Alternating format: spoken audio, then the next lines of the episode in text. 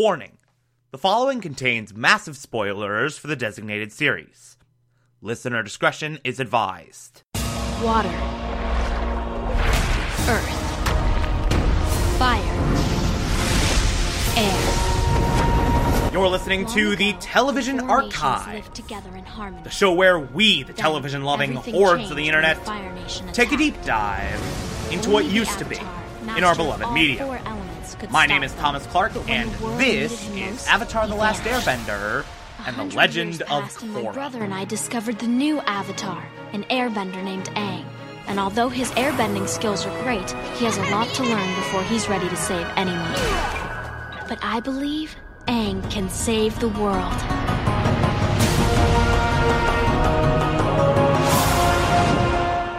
Today we will be discussing The Legend of Korra, Season 3, Episode 6, titled Old Wounds.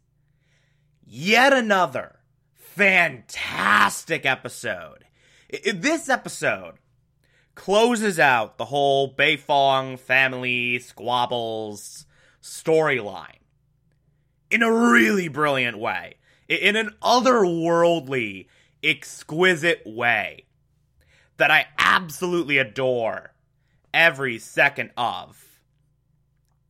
Uh, and we and we should, as such, just start off with the star of this episode, uh, Lin's continued arc of reconciling with her past, reconciling with her upbringing.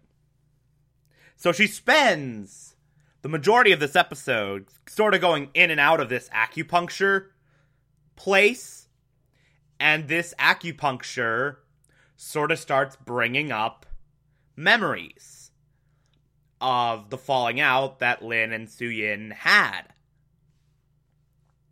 And once you sort of see these memories, once you sort of see what the tipping point was for Lin to just flat out hate her sister,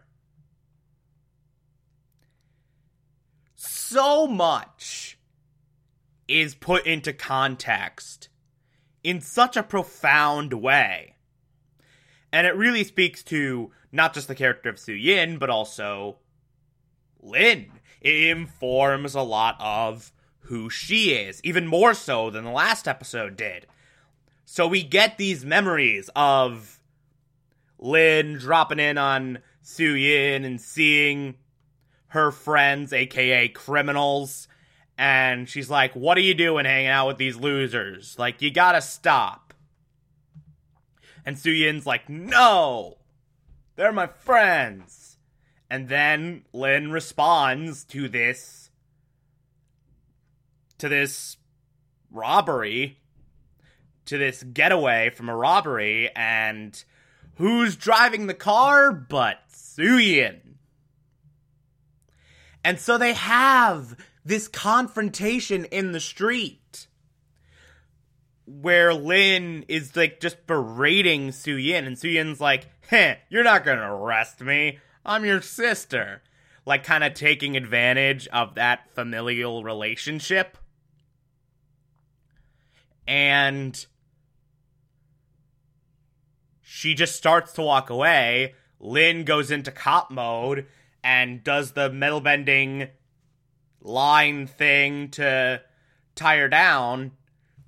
And then Suyin cuts the line, which then whips back like right into Lin's face, which is how she got that scar. Which is how she got that scar on her face that we've seen since the beginning. And then, in probably the most profound scene in either of these episodes, Lin and Suyin are in Toph's office when she's still chief, and she is faced with this impossible decision whether to protect Suyin or let her go. She then decides, okay, I'm gonna protect Su Yin, partially because she's my daughter, partially pr- to protect my own reputation as chief. So Lin hands Toph the arrest report. Toph just rips it in half, and Su Yin's like, hey, where am I supposed to go? It's like, oh, stay with your grandparents, which, by the way, Toph hates her parents.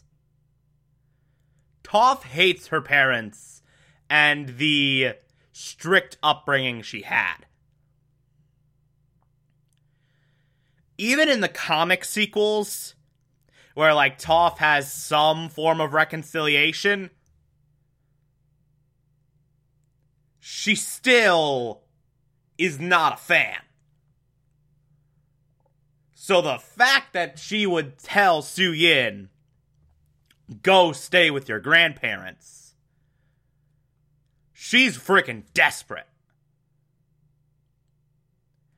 And Lin is pissed off about this. Like, hey, what are you doing? She's a criminal. She needs to be arrested. And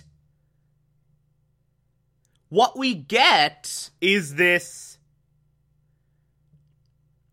really profound view of how Lin's desperate attempts to be like her mother. How Lin's desperate attempts to gain her mother's approval by following in her footsteps was all kind of for nothing. Because Lin spent her entire life sort of fighting for her mother's attention because she was so hands off. And her way to combat that was becoming a police officer, rising through the ranks of of the Republic City Police Force and becoming chief eventually. But of course, as we already know, this didn't work out. Toph still kinda waved her off a bit. Toph wasn't entirely pleased that Lin followed in her footsteps. And so this, to Lin, is Toph basically spitting in her face. Like, hey, you want to be this big law woman to try and gain my approval? Well, screw you. Here's a criminal. I'm not going to arrest them. And so now, whatever disdain she had for Su Yin before, and trust me, it was a lot from what we saw in that opening flashback this was so intensified by getting off scot free. She's trained herself so completely to just be engrossed in this police mentality to try and please her mother that to see her own sister get off because of her mother, who she is trying to please with all this, like this immense hatred that builds, this immense disdain, this immense vitriol that we've seen over the past couple episodes. Like, no shit. Of course she's gonna hate her sister after that. Of course there's gonna be familial problems. And in that fight that happens later, we find out that, like, Toph retired a year later but according to Lin, she was so guilt ridden over what she had to do to protect Su Yin that she was just like, no, I, I can't. I, I can't be chief anymore, and retired. It's such a profound story. It's such a complete sort of explanation as to how she became who she became. Uh, and then I sort of alluded to this already, but we get this fight between Lin and Su Yin when Lin's like, "Hey, screw you! You got away! I hate you!" Blah. And Su Yin's trying to defend herself, we have this amazing earthbender on earthbender, metalbender on metalbender fight, and it's absolutely exquisite. It is so brilliantly crafted and so intense uh, with the intimate nature of this fight's background. It's so freaking amazingly handled. And then this ends with who else but freaking Opal getting in the middle of it and saying, Hey, what are you doing? And then Lin faints. And when she wakes up, she sorta is cool with everything. She confronted her past via this whole acup- acupuncture deal, sort of righted her internal energies, got her anger out, and now is ready to sort of bury the hatchet. Now is ready to reconcile all of this anger, all this emotion that is built up around her family for so long. Uh, she apologizes to Opal for the way she treated her and gives her some very brilliant advice, very beautiful advice of, hey, I became a chief. I became a police chief to please my mother. Don't make the mistakes I did. I could have done literally anything else. But I tried to please my mother way too hard. If you want to go to the Northern Air Temple, go to the Northern Air Temple. Don't stay because of your mother. So Opal then closes out this little internal conflict and says to her parents, Yeah, I want to go to the Northern Air Temple.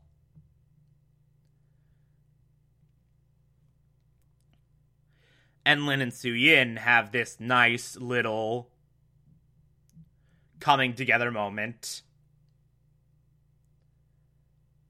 They have this heart to heart. They finally bury the hatchet. And they agree to not randomly attack each other. that's basically what Lin, that's the extent that Lin is willing to go. Let's promise to not randomly attack each other. uh, but this family that has been fractured by this horrible event for so long has finally come together, and it's beautiful, and it's so perfectly handled, and I love it. Uh, we also should mention this metal bending subplot where Korra, under the training of Su Yin, becomes the very first metal bending avatar, and Bolin sort of has this struggle of like, well, I want to be a metal bender. I've tried so many times, but I just can't get it. And has to kind of work up the courage to ask Su Yin to train him.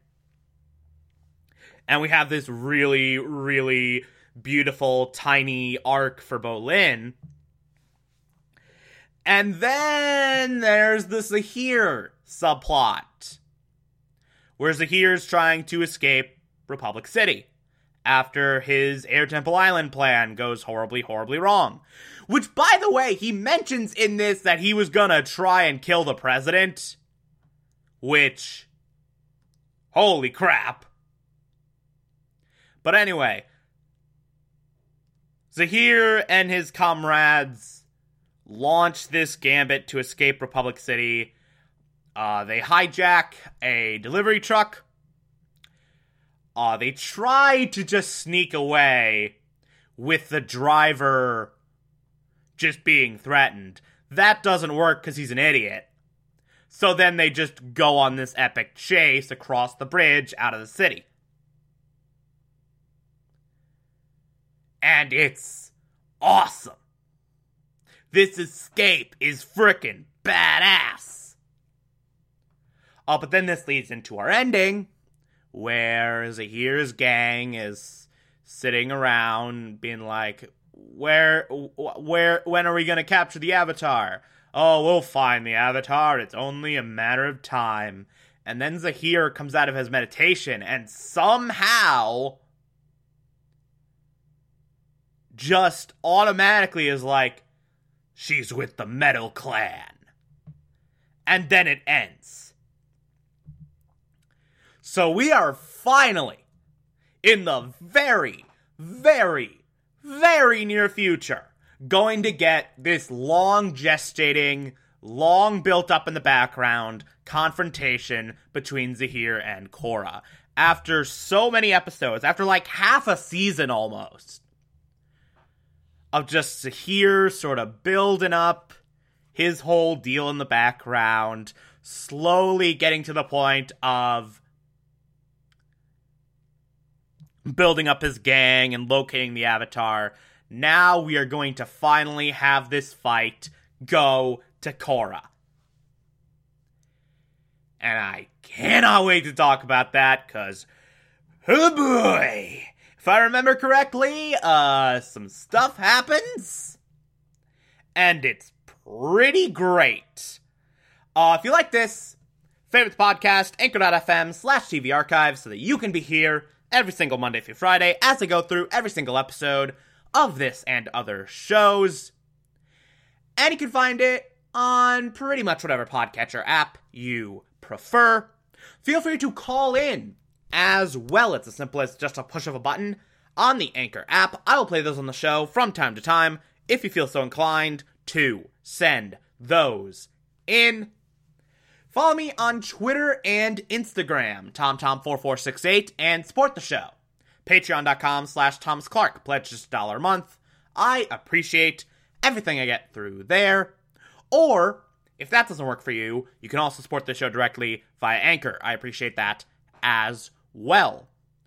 Uh, tomorrow we will be discussing The Legend of Korra, Season 3, Episode 7. Talk to you then.